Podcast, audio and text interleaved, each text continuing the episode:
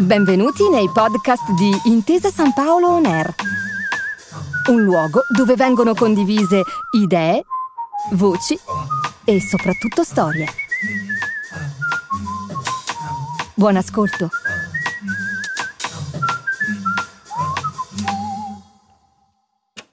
Eccezionale proprio perché era anche stata eccezionale la scelta che la donna aveva fatto. Si poteva benissimo, e ce l'hanno anche detto, poteva benissimo stare a casa a fare la calza. Forse non ci sarebbe successo niente, forse dico, eh, perché invece la donna ha fatto una scelta anche lei. Eh, quando ho preso la mia decisione, l'ho presa da sola, senza lo stimolo o l'aiuto di nessuno. Sono, ho fatto quello che ho fatto come staffetta, sono andata a finire in montagna con i partigiani, ho fatto tutto quello che ho potuto fare e in certo qual senso, malgrado quei momenti di paura, perché momenti di paura ce n'erano sempre, ero anche orgogliosa perché dicevo, beh, ho imparato tutto. Eh il cuore ti batteva sempre, sempre forte. La, la paura è innata, però era, come devo dire, il la, la cosa di fare. Che...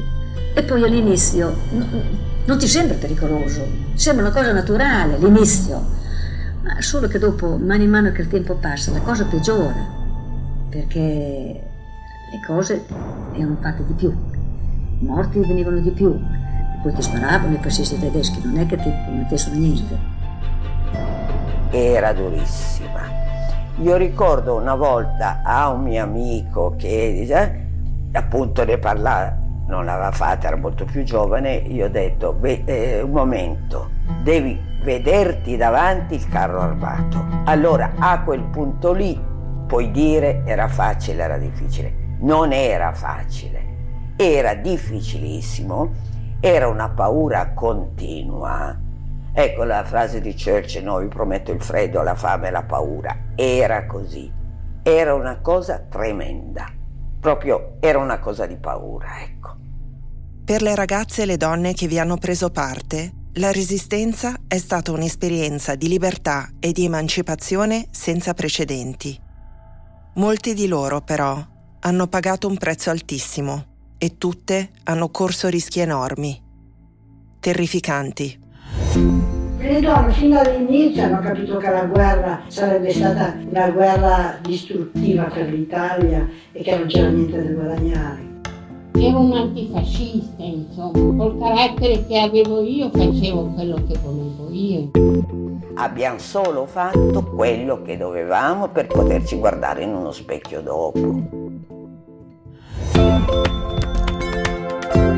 Io sono Benedetta Tobagi e questo è La Resistenza delle Donne, Voci Partigiane.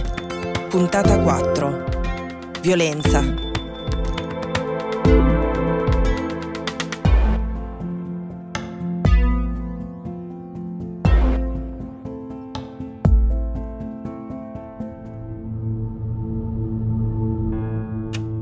che era troppo pericoloso, vedevo delle cose, anche andare in giro, vedere tutti questi morti, mi sentivo male, stavo...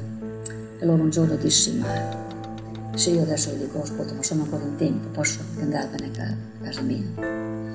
E poi io dico stasera, io dico domani, non gliel'ho mai detto. Sono stata lì, perché dopo ci si fa l'abitudine, anche vedere questi orrori, ci si fa l'abitudine. È, è, è grave, ma ci si fa l'abitudine pensiero era che, che, non si poteva tornare indietro, non era possibile. Tornare indietro era, era morire, era farsi prendere. Allora dunque stai lì. La paura è stata una compagna costante dei 20 mesi di resistenza. L'esperienza di Adriana Fava, la sarta di Galliera, è la stessa di tantissime altre donne. Allora non si sapeva con chi si aveva da trattare, perché potevano essere dei fascisti come dei partigiani. Eh, non per nulla c'erano tanti iscritti, tacete che il nemico li ascolta, perché, perché eh, nemici eh, fascisti e partigiani erano nemici, potesse dire quell'avviso, potesse dire tanto per uno come per l'altro, non, non sapevi chi fossero. Per noi che eravamo sempre sotto pressione in Torino, sempre con questa paura continua, facevamo il nostro lavoro, ma sempre eh, con i nervi tesi, sempre preoccupazione di essere fermate, di essere, perché la, la tensione nervosa era continua, insomma.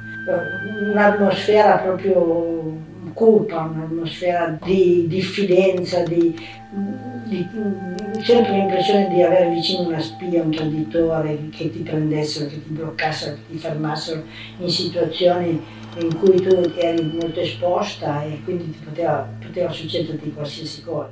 Come ricorda Maria Assunta Fonda Gaidù, le spie sono un vero incubo per chi lotta nella resistenza e spesso queste spie sono donne.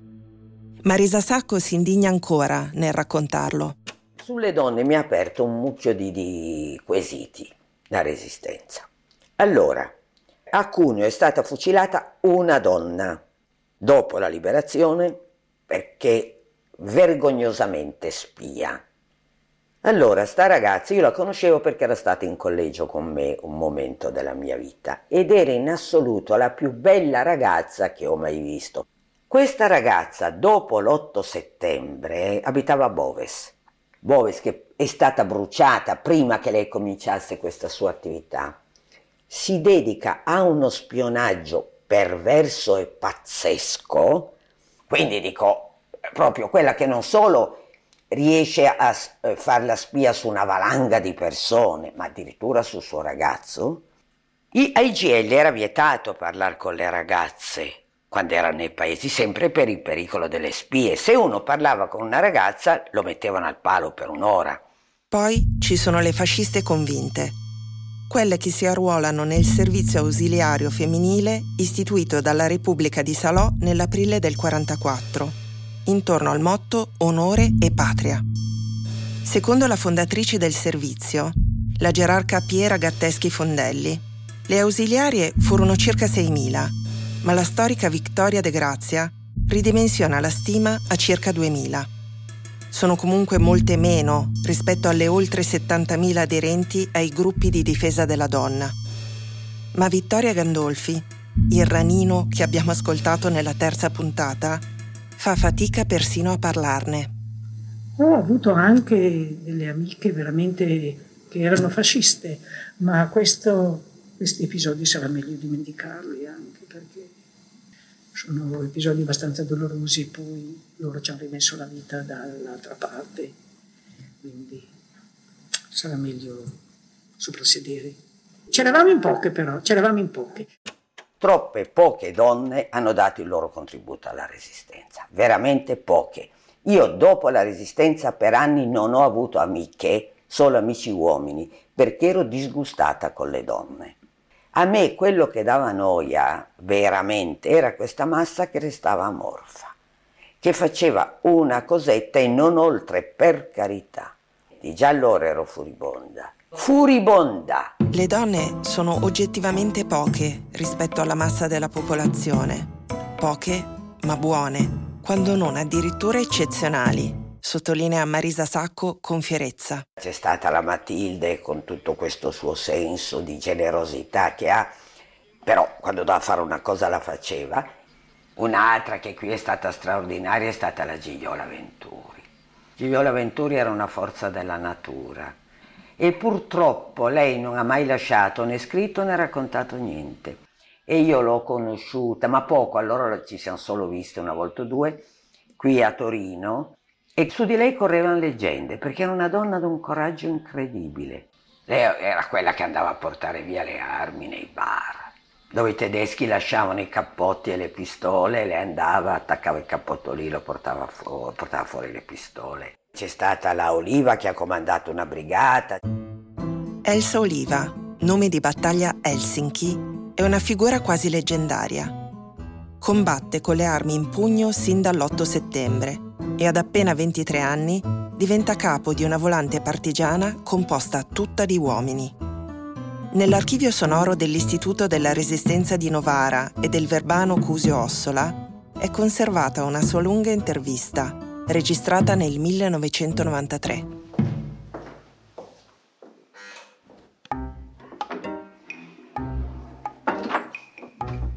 Buongiorno, Benedetta. Sono Lorenzo, benvenuta. Le faccio vedere. troviamo. L'archivio ha sede in una vecchia palazzina nel centro di Novara, dentro l'appartamento che era stato di Piero Fornara, primo prefetto dopo la liberazione e primario di pediatria, che oltre ai bambini curò tantissimi partigiani, nascondendoli nel suo reparto. E ha lasciato la sua casa? L'ha lasciata all'ospedale e noi l'abbiamo in usufrutto, insomma, Benissimo. in pratica. Qui c'è la biblioteca e sopra ci sono gli archivi. Insomma, io ero, ero un antifascista, insomma, col carattere che avevo io facevo quello che volevo io, insomma, vero?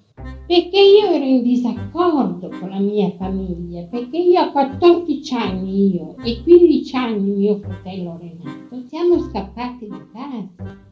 Noi non, non ci sentivamo, eravamo schiavi del fascismo e noi non volevamo essere più schiavi di nessuno. Elsa è una ribelle nata, che però, in quanto donna, deve faticare il doppio. Era difficilissimo essere donna.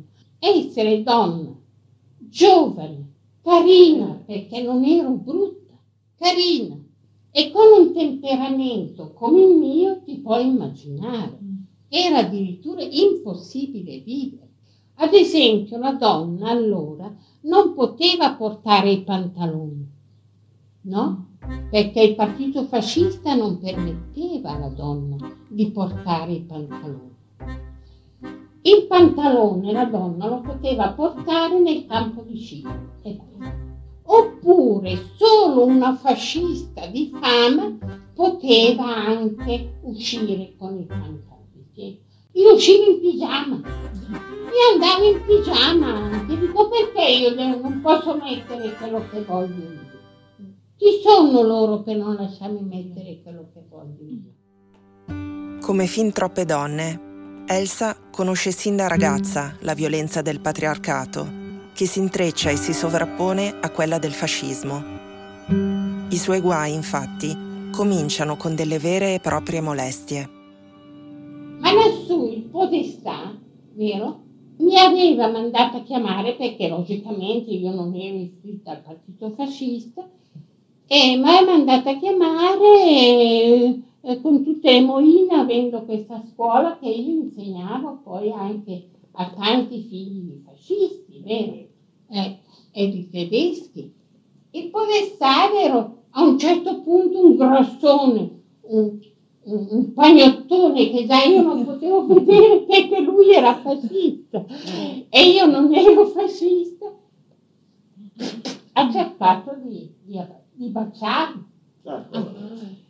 Io gli ho dato una spinta e vuole andare un rovescio, numero uno, capisci? Allora da lì sono iniziate tutte le mie disavventure. A Elsa però, prima della guerra, è successo molto di peggio. Lo racconta solo verso la fine della sua vita, nel romanzo autobiografico intitolato Bortolina. Da ragazza sono stata violenta da ragazza, mi voleva sposare, ma non l'ho voluto più, perché ogni volta che lo vedevo, io vedevo, vedevo tutta la scena che non avrei voluto vedere. A volte, anche dietro alle combattenti più agguerrite, ci sono ferite inimmaginabili. Lo intuisce Maria Assunta Fonda Gaidù quando lavora a Torino come responsabile delle infermiere per la resistenza eh, abbiamo ospitato una donna che aveva un bazooka, che sparava con un bazooka, era una comandante di un gruppo di partigiani che arrivavano giù non so da che valle, ma che arrivavano giù e che si sono fermati lì ai doc da me. E, e appunto a questa partigiana io ho ceduto il tavolo di lavoro dell'ufficio per dormirci sopra. E lei ha dormito su questo tavolo con il suo bazooka di fianco, senza mollarlo. Eh. Io non, non mi sono permessa di giudicarla perché bisogna conoscere le circostanze, forse lei sarà stata portata a fare la combattente magari per circostanze tragiche della sua famiglia, le avranno magari bruciato la casa, avranno ammazzato i parenti, e, avrà avuto un grande odio perché le avranno, avuto, le avranno fatto qualche, proprio qualche mh, mm, azionaccia, nel senso che avranno distrutto la famiglia, che so io io non mi sono permessa di giudicare. Non giudica perché sa benissimo di quale ferocia sono capaci i nazifascisti. Una violenza assurda e gratuita che può avvelenare l'anima. Vittoria Gandolfi, per esempio, ricorda quando vide ammazzare un ragazzino innocente. Da allora io credo di essere veramente cambiata in qualcosa. E mi ha colpito anche perché dico, allora ho cominciato veramente ad odiare i fascisti.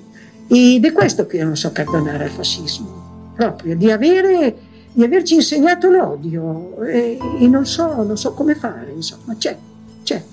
Nei 20 mesi della Resistenza, la morte non è la cosa che fa più paura, come spiega la gappista bolognese Vinka Kitarovic, la ragazza di origine dalmata che abbiamo incontrato nella terza puntata. L'altro pensiero molto assillante era paura se vengo arrestata di non sapere star zitta, di cedere alle torture. Questo perché io non sono mai stata a dire io non parlo, ma io non vorrei parlare, come faccio a sapere finché non sono passata? Questo era un terrore, anche perché io conoscevo moltissime cose. Ecco perché io avevo paura, avevo paura, perché eh, non ero proprio l'ultimo all'appendice, cioè ero lì in centro dell'organizzazione, conoscendo tutto. Per scampare alle torture, le partigiane devono usare tutte le loro abilità, come per passare i posti di blocco. Nel 1993, quando Mauro Begozzi intervista Flavia Tosi per l'archivio dell'Istituto di Novara, le legge un articolo dedicato alle sue imprese, pubblicato dall'Almanacco Socialista del 1946, che insiste con toni comici proprio su questo. Dice 3 febbraio 1945, è tornata oggi la Flavia, la Flavia lei. Per la cinquantesima volta ha passato clandestinamente il confine ed ha portato il nostro corriere in Svizzera. Ha l'aria scema, virgola, ma l'intelligenza acuta come quel viso da mongola e quell'aria contadinesca. Nessuno sospetterebbe che a lei è legata la sorte nostra e del nostro movimento. Fu arrestata nel settembre da Koch, ma fece così bene la scema che i serviziatori di Villa Triste ammisero di aver preso un abbaglio e la fecero accompagnare a casa con un foglio di via, temendo che da sola non avrebbe saputo arrivarci. Si accorsero subito dopo che cosa aveva perduto. Colpa loro però. L'ironia però si spegne subito quando Flavia Tosi rievoca i giorni tremendi di prigionia nel presidio milanese dei fascisti torturatori. Ti rendevi conto cosa succedeva anche? Ti facevano assistere alle torture, ecco, quella era la cosa più brutta. Assistere alle torture degli amici e fare la faccia da scena. Con la lingua penzoloni, come dire, come dire, ma chi l'è quello?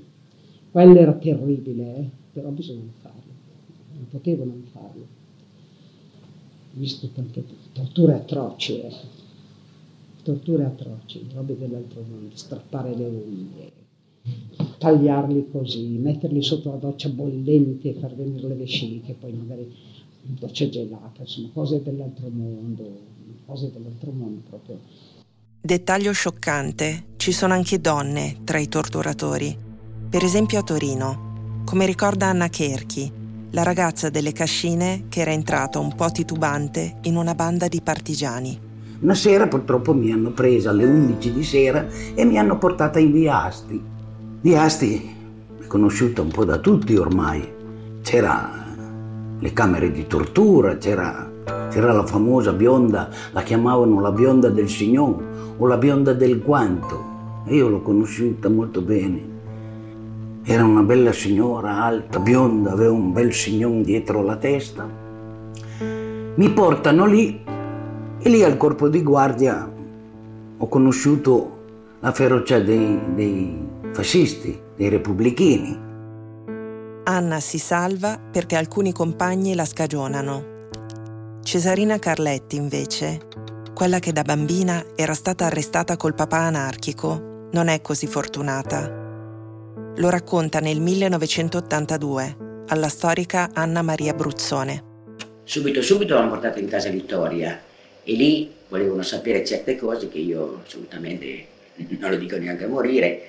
E allora con l'asciughino mi hanno spaccata la testa mm. per farmi parlare.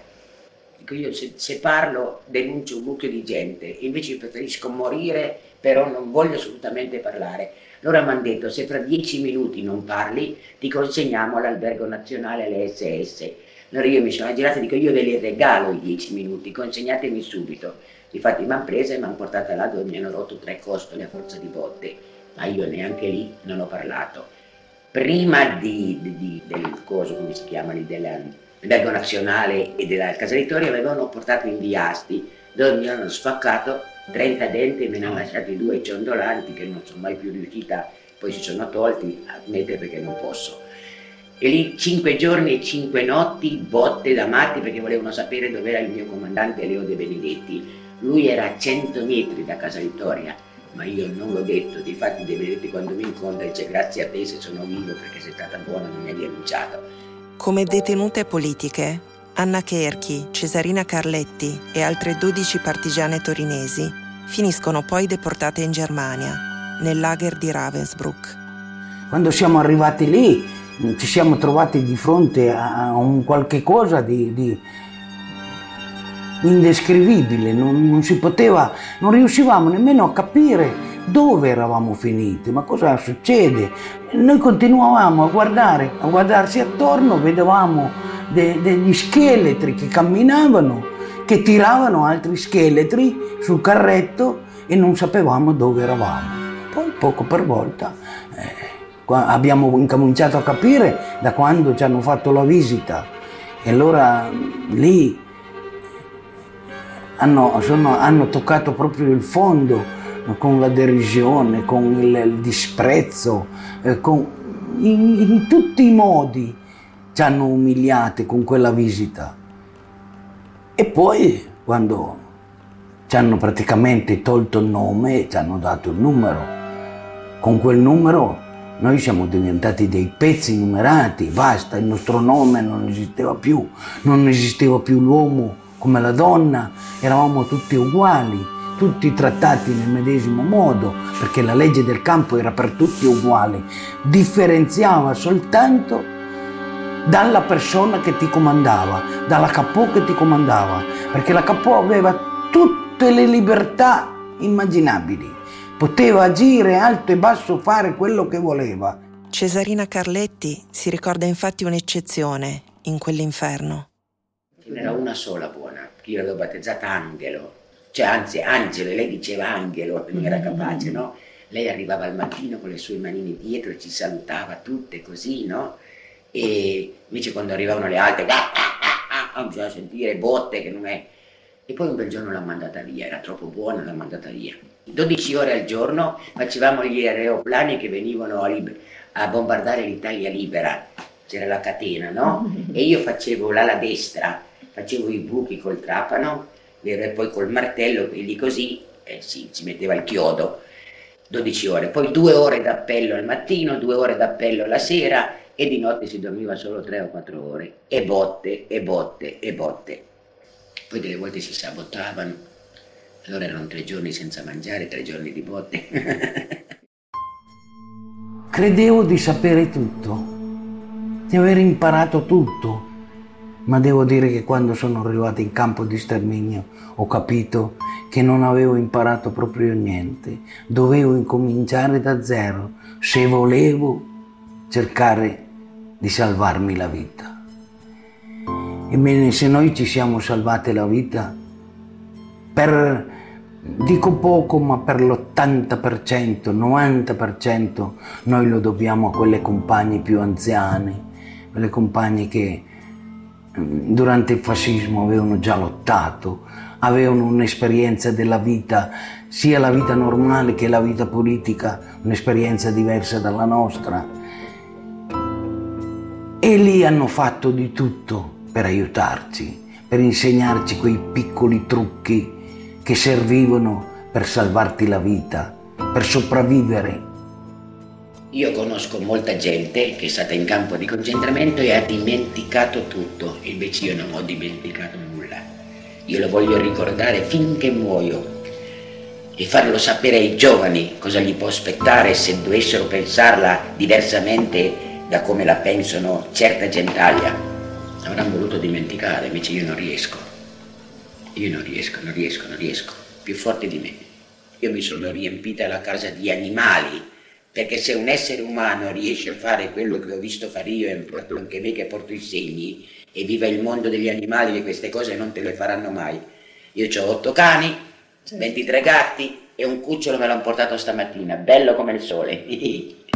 il racconto dei sopravvissuti ai lager, ebrei, rom, omosessuali o prigionieri politici, non trova ascolto per molti anni.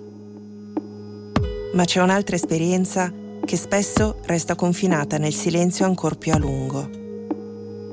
Molte donne, partigiane o presunte tali, sono state stuprate dai fascisti o dai nazisti, ma non lo raccontano. Tacciono per anni, a volte per decenni. Persino Teresa Mattei, la più giovane eletta all'Assemblea Costituente, rivela di essere stata stuprata dai nazisti solo negli anni 90, dopo la morte dei genitori e del marito. Raccontare uno stupro, denunciare uno stupro, parlare di uno stupro è sempre stato per le donne una cosa molto complicata, perché lo stupro si porta dietro quasi uno stigma sociale, come se la vittima non fosse veramente la vittima, ma in qualche modo fosse sporcata da quella violenza, quasi avesse dato un'opportunità allo stupratore. In più, durante la guerra, eh, chi stuprava voleva attraverso questa violenza colpire gli uomini, colpire la nazione, quindi il disonore che veniva gettato addosso alle donne durante lo stupro ed anche dopo era un trauma assolutamente insuperabile. Stuprare una partigiana voleva dire sporcare l'idea e quindi non era possibile anche nel dopoguerra riuscire a raccontare. A questo si aggiunge anche il fatto del pudore, della difficoltà per le donne di quella generazione di parlare in pubblico di temi così riservati, così dolorosi e così complicati. Negli anni 90 Cinzia Venturoli ha partecipato alla ricerca da cui è nato l'Archivio Memoria delle Donne di Bologna, di cui abbiamo parlato nella seconda puntata, occupandosi proprio della violenza taciuta. Raccogliendo interviste sulla guerra e la resistenza, si trova a ricevere una confessione in attesa. Io incontro Maria perché stavo facendo la mia ricerca per la tesi. La incontro perché mi avevano detto è una donna, una signora che ti può raccontare della guerra, della resistenza su, sulle nostre colline. E quindi vado a casa sua, vengo accolta con grande affetto. Mi aveva preparato le raviole bagnate nell'alchermes e il tè, che sono dolci bolognesi della tradizione. Ci mettiamo a, a, lei a raccontare, io ad ascoltare. E mi racconta la guerra, mi racconta le difficoltà, mi racconta del marito che era, era prigioniero e poi comincia a raccontare dicendole, dico un caso personale, se posso. E io non potevo immaginare qual era il caso, cioè la cosa personale. La cosa personale è uno stupro drammatico, uno stupro, stupro di gruppo che è durato due giorni, è una cosa devastante. E me lo racconta con le lacrime agli occhi, le, la prego di fermarsi e lei invece vuole andare avanti, vuole continuare perché vuole infine dire a un'altra donna più giovane di lei che, che cosa significa per lei, cosa ha significato. Cosa è significato non, non aver potuto parlare dopo la guerra, raccontare di uno stupro che pure era a conoscenza della comunità, ma che non aveva mai potuto raccontare. E il marito torna a casa e dice ho fatto la mia guerra, tu hai fatto la tua, non ne parliamo più. E questo per lei è stato un peso enorme. E parlarne era diventato infine necessario. Tanto che qualche anno dopo, eh, durante una commemorazione del 25 aprile, intervistata da un giornalista del TG regionale, Maria dice, ma lei lo sa che io sono stata stuprata e ascoltando questa, questa dichiarazione l'emozione per me è stata immensa. Era come se dopo aver parlato con me si fosse sentita capita, riconosciuta come vittima, come se avessimo cancellato tutte quelle ombre, quella mh, pesantezza che aveva impedito il racconto e infine Maria si era riconosciuta come una persona che aveva subito una violenza estrema e quindi era una vittima, nulla di più. Maria è morta nel 2022. Ascoltiamo ora le parole con cui si è liberata dal peso della vergogna, lette per noi da Arianna Scommegna. Per lei e per tutte le altre donne senza nome che non hanno mai ottenuto ascolto e riconoscimento per ciò che hanno dovuto subire. Adesso le dico una cosa personale, se posso. Fu il 25 giugno del 44. Io avevo il bambino piccolo. Il 25 giugno. Era una domenica. Era una sera nebbiosa. Piovigginava. Arrivarono i tedeschi. C'era in casa solo mio suocero e poi, poi c'era il marito della sorella di mia suocera che erano lì in casa. Sti due tedeschi cominciarono a dire che dovevano fare una perquisizione. Andarono nelle camere da letto e videro che c'erano molti letti. Cominciarono a dire che se c'erano tanti letti era perché c'erano i partigiani.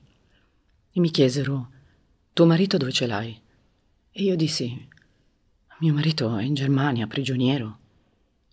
Tuo marito soldato badoglio, soldato traditore. Tu pagare per lui. Io avevo in braccio il bambino più piccolo e avevo quell'altro che stava dietro di me. Era venuta la sorella di mia suocera e allora le dissero lei vada via subito e le fecero prendere il bambino piccolo che avevo in braccio. Poi continuarono a dire tuo marito nostro traditore, tu pagare per lui. Poi mi misero là contro la finestra e mi dissero adesso quando io dico tre, come a dire ti sparo. E quando disse tre, io caddi, svenuta. Persi i sensi e non capii più niente. Quando rinvenni ero sul letto e purtroppo ero sotto le sue grinfie. Feci per fare un urlo, mi misero una bomba in bocca. Poi fu di quella storia lì per un'ora e mezzo o due. E poi andarono via. Il giorno dopo, il lunedì 26, che io non mi dimenticherò mai, passò un uomo che aveva un uomo che avevano sfollato lì vicino e quando passò disse, guardate che ci sono i tedeschi che, che sono già qui vicino. Io presi i bimbi e andai in fondo a un fosso e un po' lontano da casa nostra. Rimasero a casa i miei suoceri e la famiglia di sua sorella. E allora arrivarono. E c'erano anche i due della sera prima. E chiesero dove ero io. Io avevo 24 anni. Allora gli dissero che ero andata a casa dai miei. Li presero tutti, li misero nell'aia, dove c'è un muro e dissero se fra un quarto d'ora, venti minuti, qualcuno non è andato a prendere la signora, se non è qui, noi facciamo tutti caput, perché voi altri siete tutti partigiani. Mio cognato mi implorava che andassi su perché se no li uccidevano tutti. E quando andai in casa, arrivò in casa anche il prete che diceva fatti coraggio, fatti coraggio, fatti coraggio. Non so se ce n'erano tre o quattro. Quei due della sera prima c'erano.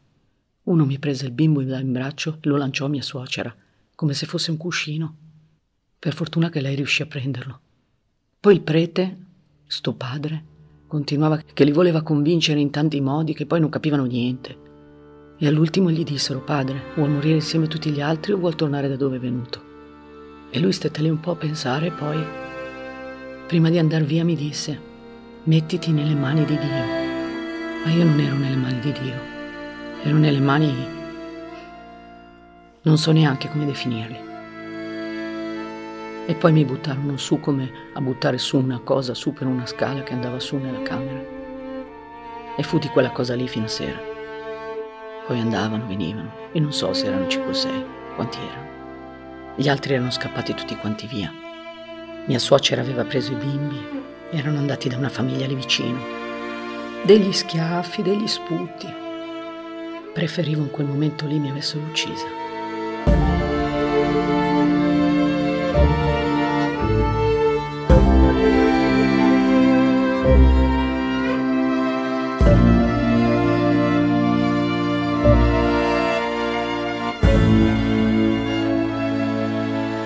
Resistenza è costellata di traumi come questi, che lasciano ferite profonde, non solo in chi li ha vissuti, ma anche nelle loro famiglie e persino nei discendenti. Libera e Vera Arduino sono una presenza mm, fissa nella mia vita, eh, erano le sorelle di mia madre che non ho mai conosciuto perché sono state assassinate dai fascisti eh, proprio un mese prima della liberazione di, di, Torino, il 13 marzo del 1945. Mia madre ha portato dentro di sé questo dramma ehm, per sempre e l'ha trasmesso ai figli. Eh, è stata sempre una donna con una ferita aperta che non si è mai rimarginata. Eh, io stessa ancora adesso che vado in terapia parlo ancora di questo, di questo dramma vissuto da mia madre e da noi figli tramite lei. Quindi è una cosa che ha uh, colpito più generazioni della mia famiglia. Vera Bessone vive a Rimini. Ci incontriamo in una delle sale di Palazzo Gambalunga, sede della più antica biblioteca pubblica d'Italia, creata nel 1619, che oggi ospita anche l'Istituto della Resistenza.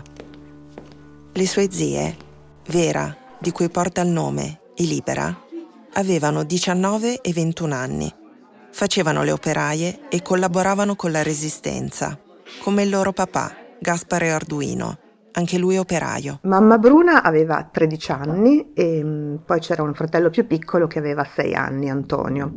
E loro erano presenti in casa insieme a mia nonna Teresa la notte in cui vennero prelevati Gaspare, Vera e Libera. Le camicie nere si introdussero in casa loro in via Moncrivello a Torino, nelle case operaie, con un escamotage, si fecero accompagnare da Rosa Ghizzone, che era un'altra staffetta, e, mm, fingendo di essere interessati ad andare in montagna. In realtà entrarono in casa, videro chi c'era e tirarono fuori le armi. A quel punto fecero uscire nonno Gaspare eh, e le zie Vera e Libera e le, li portarono via dicendo tra l'altro a mia nonna di non preoccuparsi che non sarebbe successo niente. Per tutta la notte nonna Teresa li cercò nelle caserme pensando che li avessero arrestati, ma non riuscì a trovarli. Finché il mattino dopo fu chiamata da una cugina che era stata in qualche modo avvisata eh, che c'era stato un ritrovamento di, di tre corpi in eh, diversi luoghi della città e che erano stati portati all'Istituto di Medicina Legale al, al Parco del Valentino. Non sappiamo se Vera e Libera siano state violentate, non abbiamo documentazione in questo senso. E forse mi, mi, viene da pensare anche che probabilmente non l'abbiano voluto sapere perché era una cosa che ancora oggi insomma, è, molto, è molto delicata e farebbe molto male. Fu un atto quasi disperato delle camicie nere perché ormai l'insurrezione era alle porte, quindi mancava veramente poco alla, alla liberazione. E mm, questi atti eh, dimostrano come si sentissero probabilmente impauriti e bisognosi di dare un segno alla popolazione perché non insorgesse o non reagisse. In realtà eh, questo omicidio, soprattutto quello di Vera e Libera, che erano due ragazze di 19 e 21 anni, ehm, ebbe l'effetto contrario perché ehm, scatenò una reazione molto forte nella città di Torino. Bianca Guidetti Serra aveva conosciuto Vera e Libera e se ne ricorda bene. C'è stata nel loro fatto una grande tragedia, una grande casual- casualità no, nella loro vicenda. Ah, è quello che loro hanno rappresentato, quello che poteva capitare, ecco, è, è significativa per questa, questa vicenda, per una, non erano delle combattenti armate o cose del genere, no? poteva capitare però di essere fucilati così, insomma, perché tu facevi, ed è questo il, il grande significato simbolico che poi ha portato con sé la manifestazione che c'è stata dopo, eccetera. Loro erano due operaie e quindi ci fu uno sciopero nelle fabbriche. Le donne furono le protagoniste di questa manifestazione.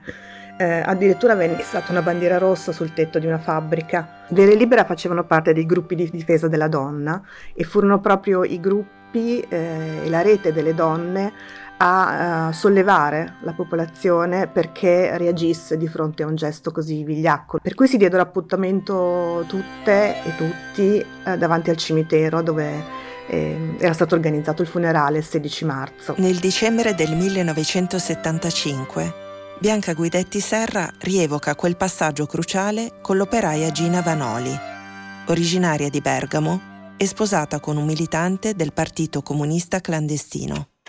Come l'avete saputo? Te l'ho detto io? Sì, sei venuta Sì, qua sì, a io me lo ricordo preciso. Mi ricordo che sei venuta là, sei venuta là proprio a casa mia e hai organizzato.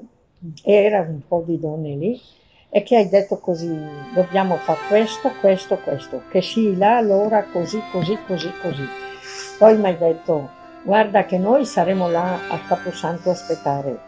E verrà poi tutte, era, era tutte le corone rosse, tutto, no? verrà poi le sorelle Arduino e ci saranno i partigiani che mi difenderanno.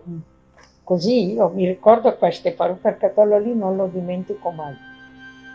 E io mi ricordo poi che mio marito mi fa, domani voi altre siete tutte prese.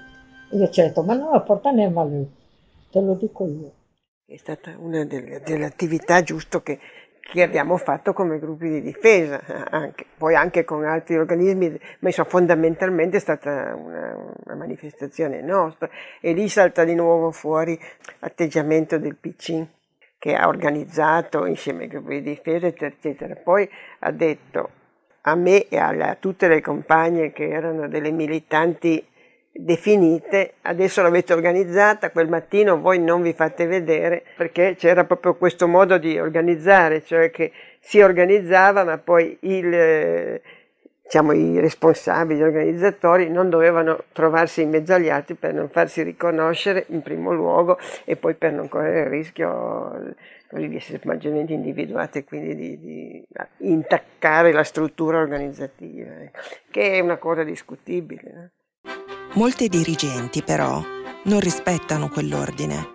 Per esempio Maria Bronzo, la sarta comunista, la maga delle frontiere. Io come sono cristiana nera sono andata, ma per fortuna dopo sono riuscita a scattaiolare.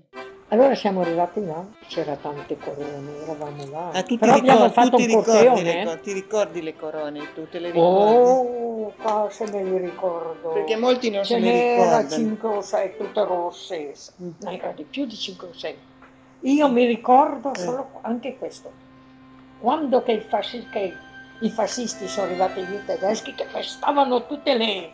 I fiori? I fiori, le corone le hanno pestate tutte. Così ne li pestavano. Alto là! Tutti in- con le mani dietro al ai muri, Appoggiate di là appoggiati ai muri. E poi c'è stato un, chi racconta che ehm, a un certo momento eh, c'è stata gente eh, che quando sono entrati i due, fune- i due feretri hanno gridato in ginocchio, eh, siccome erano già molti contro il muro con le mani alzate dalla parte esterna così, hanno gridato giù, giù, le- giù in ginocchio. Io e Carmen eravamo insieme, avevamo la pancia così, perché avevamo i manifestini, li abbiamo mangiati, abbiamo mangiato tanti di quei manifestini, io ho detto io muoio, è meglio che mi prendo, tanto muoio lo stesso, ma io non sono mica lasciato a prendere. Quando sono stata là di dietro, guardi che non conto bugia, ne parlando con rispetto, ho rigettato, che bisogna vedere, tutta quella cosa mi sembrava che mi soffocasse. Anche Maria Grisino, l'operaia organizzatrice di scioperi che abbiamo conosciuto nella prima puntata, se la cava per un pelo. Ho ricordo che una volta che le hanno sepolte perché era un sabato mattina e che non si lavorava, eravamo andati e io per avere qualche cosa di rosso avevo un bel gold rosso. addosso. Finito il funerale le compagne si sono cominciate a... Io era poco che mi era morto il figlio, figlio di mio marito che era morto in guerra. Allora oh, era due anni, ho detto mentre sono qui a Camposanto vado nella tomba di mio figlio e sono andata lì, ero lì nella tomba, vedi come allora eravamo tutti proprio uno per l'altro, che se fosse ancora adesso così altruisti, mi viene una donna, ma io sono anziana, né? ma quella era, era vecchia proprio, mi fa, signora, se mi crede me, lei esce subito da quella porta lì, né? Non va dalla porta grande. Mi ha detto perché? Non faccia domande ma se ne vada subito, ancora con quello rosso che ha addosso. Si vede che mi aveva visto venire Sì. dai funerali. Allora l'ho ringraziato, sono andato, volevo ancora andare da altre tombe, ho fatto che uscire. E quando sono stata nel tram, passando di lì, ho visto, visto che caricavano compagne, camion, c'era sono quella avanzati. Elvira, quella Sì, Elvira sì. che la conoscevo bene. Alla manifestazione partecipano anche molti uomini. E Vera Bessone racconta un fatto sorprendente. Molti uomini vennero portati nella famigerata caserma di Via Asti, quella dove venivano effettuate le torture gestita dai fascisti. Tra questi uomini, tra l'altro per una coincidenza strana, c'era anche mio padre che ancora non conosceva mia madre, l'avrebbe conosciuta anni dopo, ma venne arrestato il giorno del funerale delle sue sorelle. Erano stati talmente tanti che non riuscivano più a tenerli, insomma. E poi niente, poi intanto io alla fine, diciamo, eravamo nella primavera del, del 45, quindi c'era tutta un'atmosfera diversa, c'era l'atmosfera di chissà che finisce bene, cioè che, che, che hai ragione, ecco. Nel buco nero del dolore è nascosto il seme della rinascita, personale e collettiva. Dal fondo del silenzio si levano i cori della ribellione e nel giorno di quei funerali prende il via la grande marcia delle donne verso la liberazione. Ma questo ve lo racconto nella prossima puntata. Avete ascoltato La resistenza delle donne, voci partigiane. I testi e la voce sono di Benedetta Tobagi. La regia è di Lorenzo Pavolini. Le musiche originali, il sound design e il montaggio sono di Giulia Bertasi. Tecnico del suono Patrick Pecchenini. Produzione The Italian Literary Agency per Intesa San Paolo. Il podcast è realizzato in collaborazione con l'Istituto Storico per la Storia della Resistenza e della Società Contemporanea di Torino Giorgio Agosti con l'Istituto Storico per la Storia della Resistenza e della Società Contemporanea nel Novarese e nel Verbano Cusio Ossola, Piero Fornara. Con l'Archivio Nazionale Cinematografico della Resistenza di Torino. Con l'Archivio della Memoria delle Donne dell'Università di Bologna e con il Circolo Gianni Bosio di Roma. Il podcast è ispirato al libro di Benedetta Tobaci La Resistenza delle Donne pubblicato da Giulio Einaudi Editore. Si ringraziano Barbara Berruti, Elena Mastretta, Paolo Olivetti, Anna Gasco, Elisabetta Bertacchini, Federica Rossi, Cristiana Cappini, Alessandro Portelli, Fabrizio Salmoni, Andrea D'Arrigo, Lorenzo Morganti e Omerita Ranalli.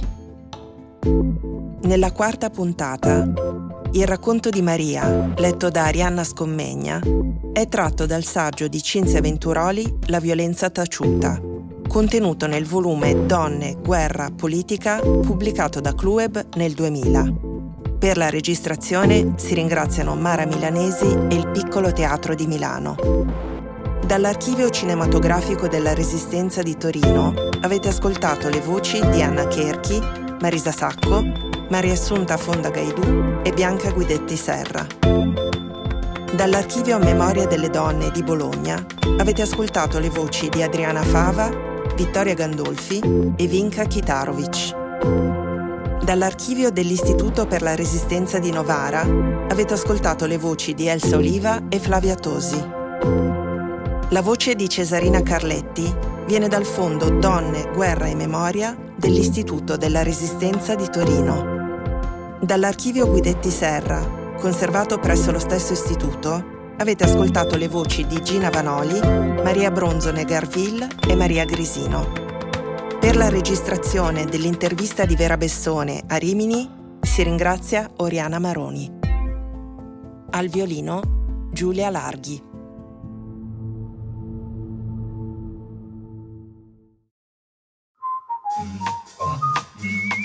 Grazie per aver ascoltato i podcast di Intesa San Paolo On Air. Al prossimo episodio.